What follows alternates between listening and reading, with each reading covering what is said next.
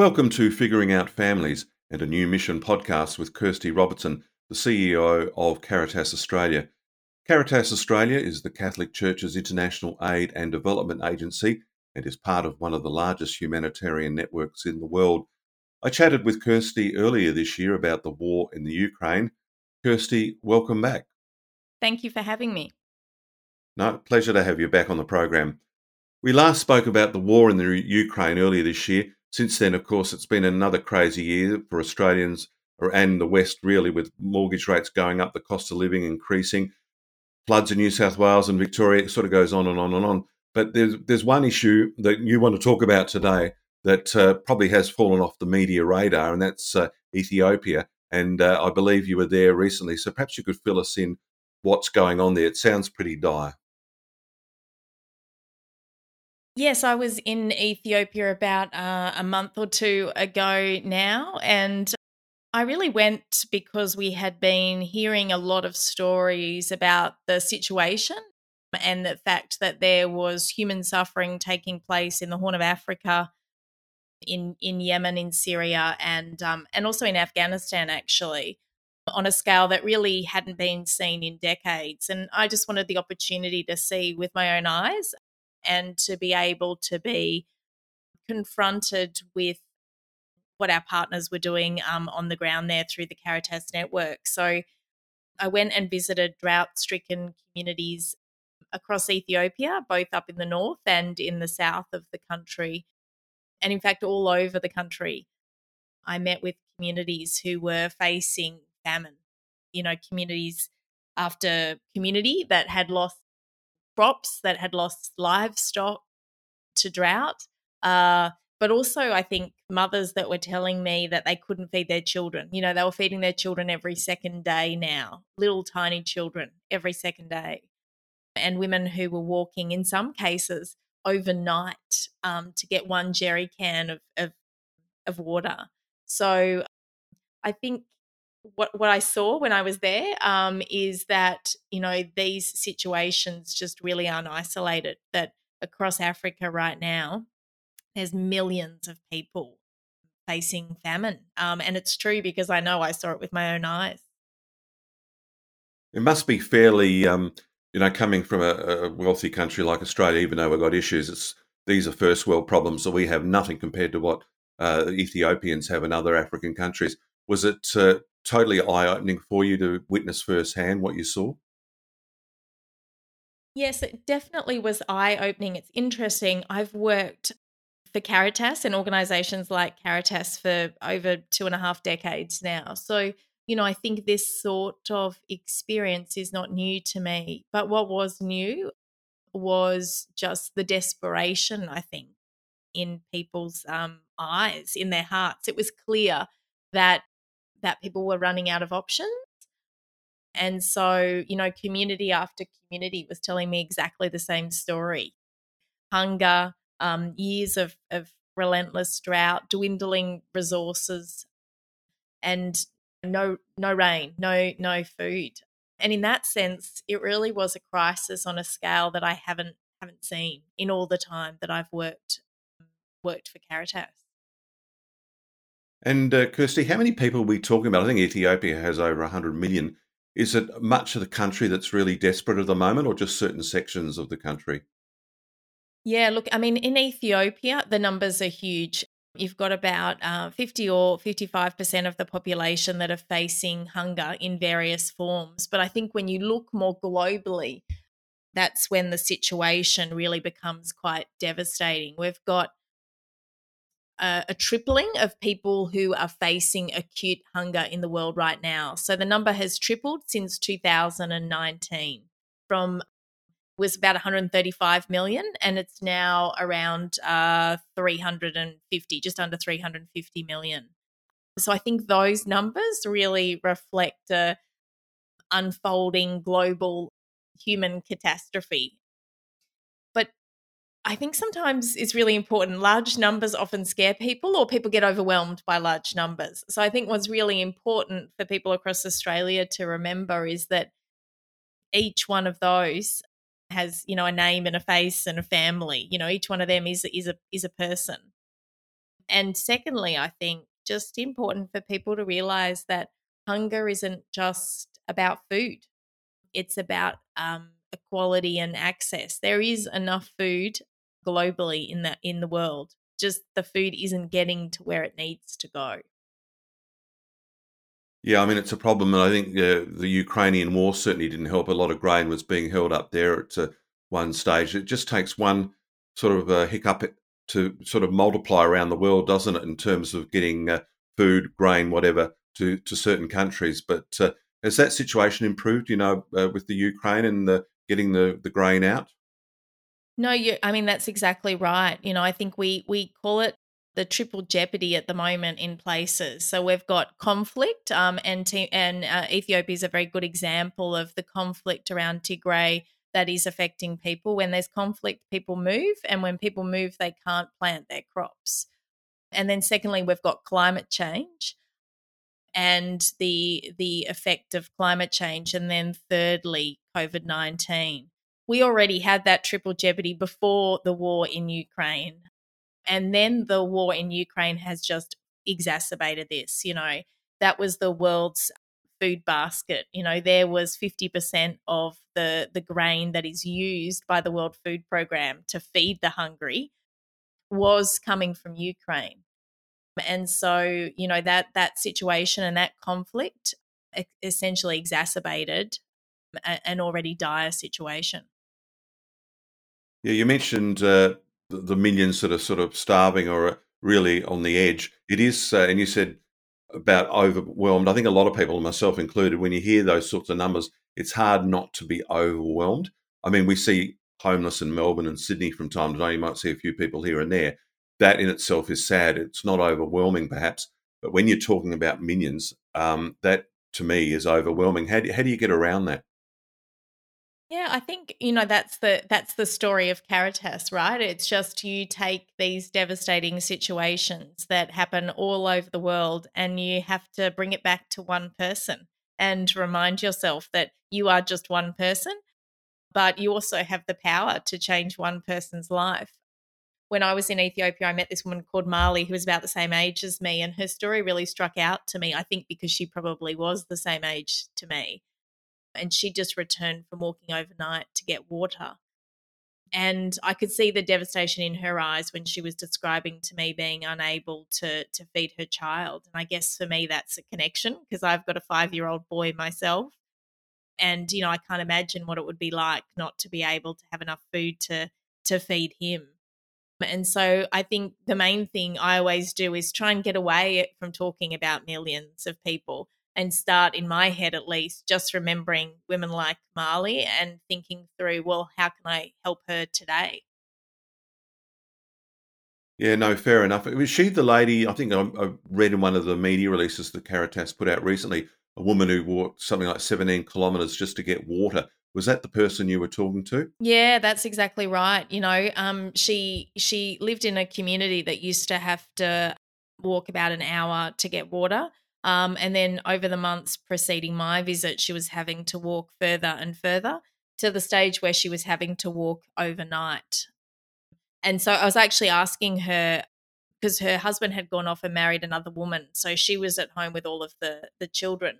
And I was asking her who looked after the children when she when she was walking. And she proudly showed me this lock that was around her neck.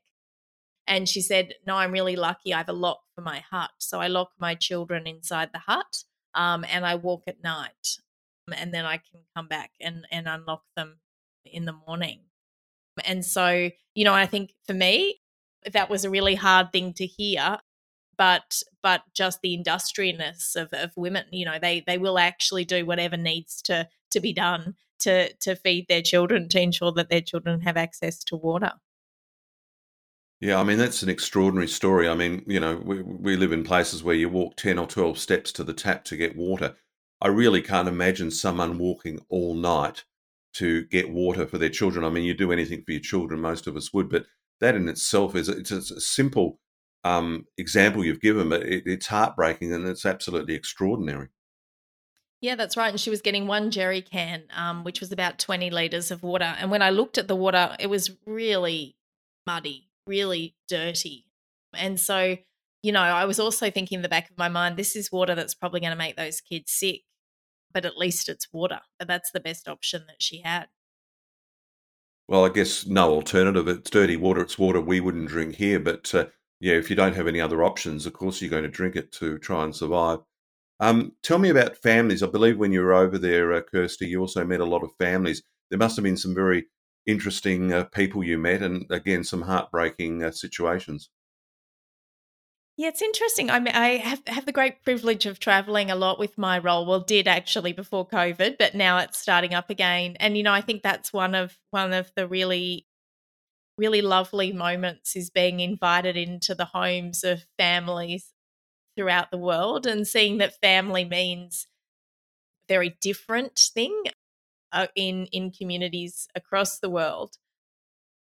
And so, yes, some of the families I met definitely were facing a great deal of devastation. And I spent a lot of time in the internally displaced camps. So the camps where people came when where violence had affected their communities. So most of the families I met there were in some ways broken apart. Various family members had in the middle of the night all run in different directions. Um, and so you would meet, uh, you know, a mother with two of her children, but she had another four that she didn't know where they were or you'd meet a father with uh, with a couple of his children who didn't know where the mother was. So a lot of the families I met um, had been broken apart by by conflict and the situations that they had faced they had been facing. But I would say, um, and I and I actually wrote this in a blog for Caritas when I was there that while I don't want to glorify their situation, I do want to say that you know there was this real hospitality that was shown to me during my time in Ethiopia. And that certainly is a cultural tradition um, in, in Ethiopia. But it really didn't matter who I was talking to or how little they had. They always wanted to share it with me. Whether it was, you know, a cup of tea. I remember meeting this lovely elderly couple um, in one of the camps who were literally lying on a on a dirt floor and who who wanted to quickly scurry away um, and make me some. Well, they called it tea, but it was actually coffee, and it was very strong. Or uh, uh, you know, then I went and visited this mother who had these three you know children around her, and she wanted to share some of her injera, which is an Ethiopian type of bread, with me. So again, these people who really literally had nothing, who had fled their houses in the middle of the night, who were facing famine um, in the middle of the drought, were trying to share what they had been given through the World Food Program or through the help of Caritas with me. And so I guess from that, I learnt, and I always learn actually, this trip was no different to many others. But, you know, I think here in Australia, we do have a bit to learn from vulnerable people throughout the world about building community, about being more generous, about, yeah, just being better humans, I think. Yeah, I think that's a, it's a very good point, and that's uh, sort of the thing the pandemic I think showed us too, and the, the the loss of community. We've talked about that. Not as many people going to church anymore. Not not as many people perhaps putting into their local community, donating their time. Uh, I mean, people do. You know, when we have a catastrophe like the floods, and we've seen that in New South Wales, Queensland, and Victoria this year. But uh, generally speaking, I think a lot of that's dropped off, and uh, there is a real need for that community spirit uh, to come back in a big way. And I mean, as you said, these people that you met, the families in Ethiopia, didn't have a lot of money or didn't have anything really, and yet they were so generous. I mean, that that says volumes, doesn't it? Definitely, and I think in many ways, you know, I'm wearing a Caritas Australia T-shirt, and they can see on the tents Caritas Australia logos or on the wheat bag. So, you know, I think they're they're aware of the link um, and in a way, I guess I represent a symbol. You know, I'm not just Kirsty Robertson, I'm a symbol of these Australian Catholics who have, through their support of Caritas, been able to support these communities. And the result is that they do want to, yeah, offer that bit of generosity back in, in, in the best way that they can. Yeah, no, fair enough. That was a bit of a worry. You mentioned a, a lady who had six or how many children, but she four of them she couldn't find. Hopefully she found them eventually. Did they all shot off in different directions? Did they? during the night? no, not that I'm aware of. I think it's quite a common story in these sorts of situations that, you know, um, when conflict does arise, people do tend to go off in different directions as a family. And, you know, I think we are lucky that there's many systems in place that in the longer term, you hope that those families and um, can be reunited, but often it can take months or even years. While we we're in the camps, there's a small school that's being run there, and many of the children in the school are there with no parents at all. Because again, they've run off in the middle of conflict and um, couldn't find their parents.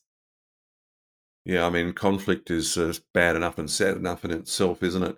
Uh, it's one thing not to have enough to eat or drink, but uh, you've got that added problem with, uh, you know, you don't know who's going to come in the middle of the night with guns and all sorts of things. It's something we just don't experience in Australia. And again, we're so lucky. Kirsty, perhaps you could tell me some of the things that uh, Caritas are doing in Ethiopia at the moment and probably have been doing for some time. Look, in the in the midst of um, all of that suffering that I just described and all of that pain, you know, I think one of the beautiful things about being connected um, with Caritas Australia is you have the opportunity to see these lovely beacons of light. You know, I remember the first moment I saw this massive water truck, you know, streaming down, careering down actually quite fast down the street and um, and realizing the joy on people's faces because they could see that water was coming. And they're the sorts of things that Caritas Australia and, and the broader Caritas network is doing, you know, trying to provide seeds so that they can try and plant a crop for the next season, providing water in trucks, um, because at the moment that really is the only option. Many of the wells and the rivers are dry. Trying to in the the camps for internally displaced people a lot of the work that caritas was doing was building toilets. So people had a place a private place where where they could go but also so that they weren't causing any issues in contaminating the water that was there. And tarps so that people could um, find shelter so you know i think each one of those um, it, you know sounds really small in the middle of this devastation but it really is i think for these communities a nice lantern of of, of hope. And so you know back to what i was saying earlier i think this problem is not insurmountable. You know we do have enough food in the world we do have enough resources in the world and so we just need to go person by person community by community and and and let people know that we have the power to make the difference. And certainly when I was in Ethiopia, I met many people whose lives were being changed because of people here in Australia. Oh, that's terrific. I love your positivity. And it's, it's true. I mean, they might seem like simple things to us, like building a toilet, whatever, but they're things that they don't have. And I imagine that when they do see a finished uh, product, if you want to put it that way, um, they would be thrilled. It'd be just sort of like, all their Christmases have come at once. Definitely, you know, you. I, I think I'm. I'm constantly surprised at, at how much, how much joy it is on somebody's face to have their own private space. So we we were building shelters in the um, camp for internally displaced people. You know, they're they're about four meters by four meters, but they've got tarped walls and they're solid structures. And so these are places where families can find their own privacy, you know, their own space. And then again, an access to a toilet and a shower. And again, you know, they're things that we really easily take for granted in in Australia, but in these communities, they're a little bit about allowing people their their dignity back, you know, being able to to slowly find themselves again. Yeah, I mean, we do. We've said it many times that we do take a lot of things for granted, and each and every one of us probably should take five minutes every day just to sit and think what we have, what a lot of other people in other countries don't have. And I think the list would be so extensive, just little things that we do take for granted that people in Ethiopia, perhaps Somalia, and other African places, and in India and Pakistan, they just don't have. And uh, we are so lucky. So we we can whinge and carry on at times, but we really don't have much to whinge about.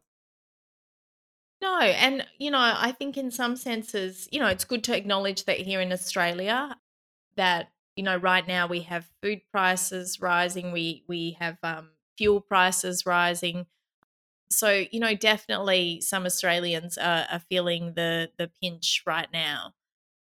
But it's good to put that in some sort of perspective and go, you know, for example, when I was in Ethiopia, a small bottle of vegetable oil was now about four times as it, as it much um, that it cost about two years ago. So, you know, they were waiting for days to get petrol, days. Um, we were watching this petrol queue outside the hotel where we were staying, and it was quite um, it was quite easy to watch because there was a big Coca Cola truck in it and and literally overnight it would move about five meters forward so you know this is what they're doing to try and get petrol and remember they need those trucks to get food and and um and water uh, into the the drought stricken communities and so you know i think it is good to acknowledge that some australians are finding it tough but it is good to put it in that broader um, global perspective as well yeah, no, exactly, and well said. And uh, yes, of course, there are logistical problems with getting trucks and petrol, and all that's that's another issue again as well.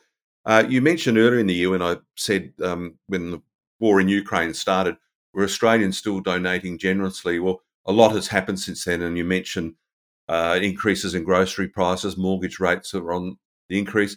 Is it going to be harder for people to donate, or are you still finding that people here are, are very generous on the whole?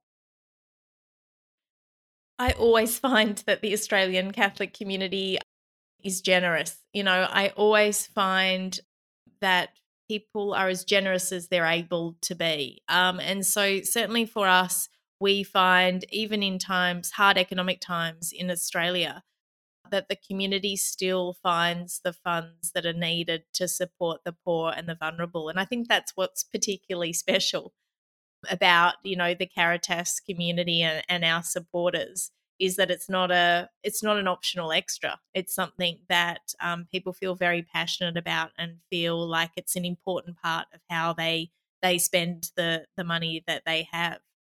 And so I do feel very um, privileged and very lucky to work in an organisation whose supporters continue to donate and to donate generously despite any any pressures that are that are happening in the wider um, economy here. Lovely. You know, that's well said. Kirsty, perhaps a reminder of what people can do if they want to do- donate or other ways that families can help uh, people in Ethiopia. Yes, look, people can give. Um, you can donate to the African Food Crisis Appeal for Caritas um, on our website, which is caritas.org.au or call 1 800 024 413. And those um, donations are used with our Caritas partners across Africa so that we can respond quickly and uh, efficiently to vulnerable communities uh, during this, this food crisis. One other way that that families can help is that you can email or go and speak to your local MP we are part of a coalition at Caritas calling on the Australian government to provide an additional $150 million to help fight famine today. And so that's a really easy way that people across Australians, uh, Australia can can help this cause. Go and um, go to our website, and you can see an email there that you can send off to your MP, or even better, um, make an appointment and go and speak to your MP and tell them that this is something that you feel passionate about. Yeah, no, good point. You mentioned before about the homes you set up in the tarpaulins. Are they um are they made in Australia and sent over, or are they sourced from different areas? No, yeah, they're part they're sourced part of the international community that really gets together during this time.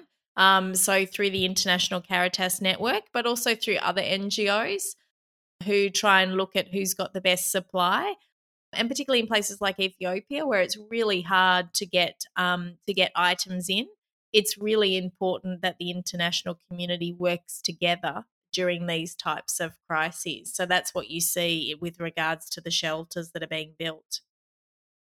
That's a good that's a good way of looking at it. It's not just an Australian thing. It's the world helping different places. And uh, if the world comes together, as you said, there is enough food if we uh, get certain things right. So if everyone pulls together, then uh, there's no reason to feel totally overwhelmed. Exactly. You know, this this crisis is definitely not insurmountable. We can make a difference. We just need to act now. Brilliant. And in summary, uh, Kirsty, what what would you like to finish on? Uh, just people to keep their eyes open, their ears open to the ongoing issues in Ethiopia and other parts of the world? The first thing I'd like people to remember is that they can make a difference. You know, I think it's really important that people don't get paralyzed um, in these sorts of situations or with war in Ukraine or um, with any domestic emergencies as well. It's really important that people believe that they can make a difference. And then, secondly, I just really encourage people to, to try and amplify this message, to tell people that this crisis is happening. The Africa food crisis isn't getting a lot of media coverage and I think our concern is that it won't until famine is declared. But once famine is declared, it's just too late. We've learned that before in the international community. And so we really need some attention paid to it to it now. Um, and if people want more information, there's a lot more information, including some videos of my time in Ethiopia on our website at caritas.org.au. Lovely. Are you finding just uh, lastly whether the secular media are coming on board, or is there just too much other news around at the moment? So Ethiopia has just been pushed to the back of the line? Yeah, look, I think it is hard to get traction in secular media, although I would say we are starting to get a bit of momentum at the moment. We saw some of our work um, in Somalia and across uh, Africa start to get some prominence um, over the last couple of weeks. So hopefully that momentum will continue to grow. Lovely.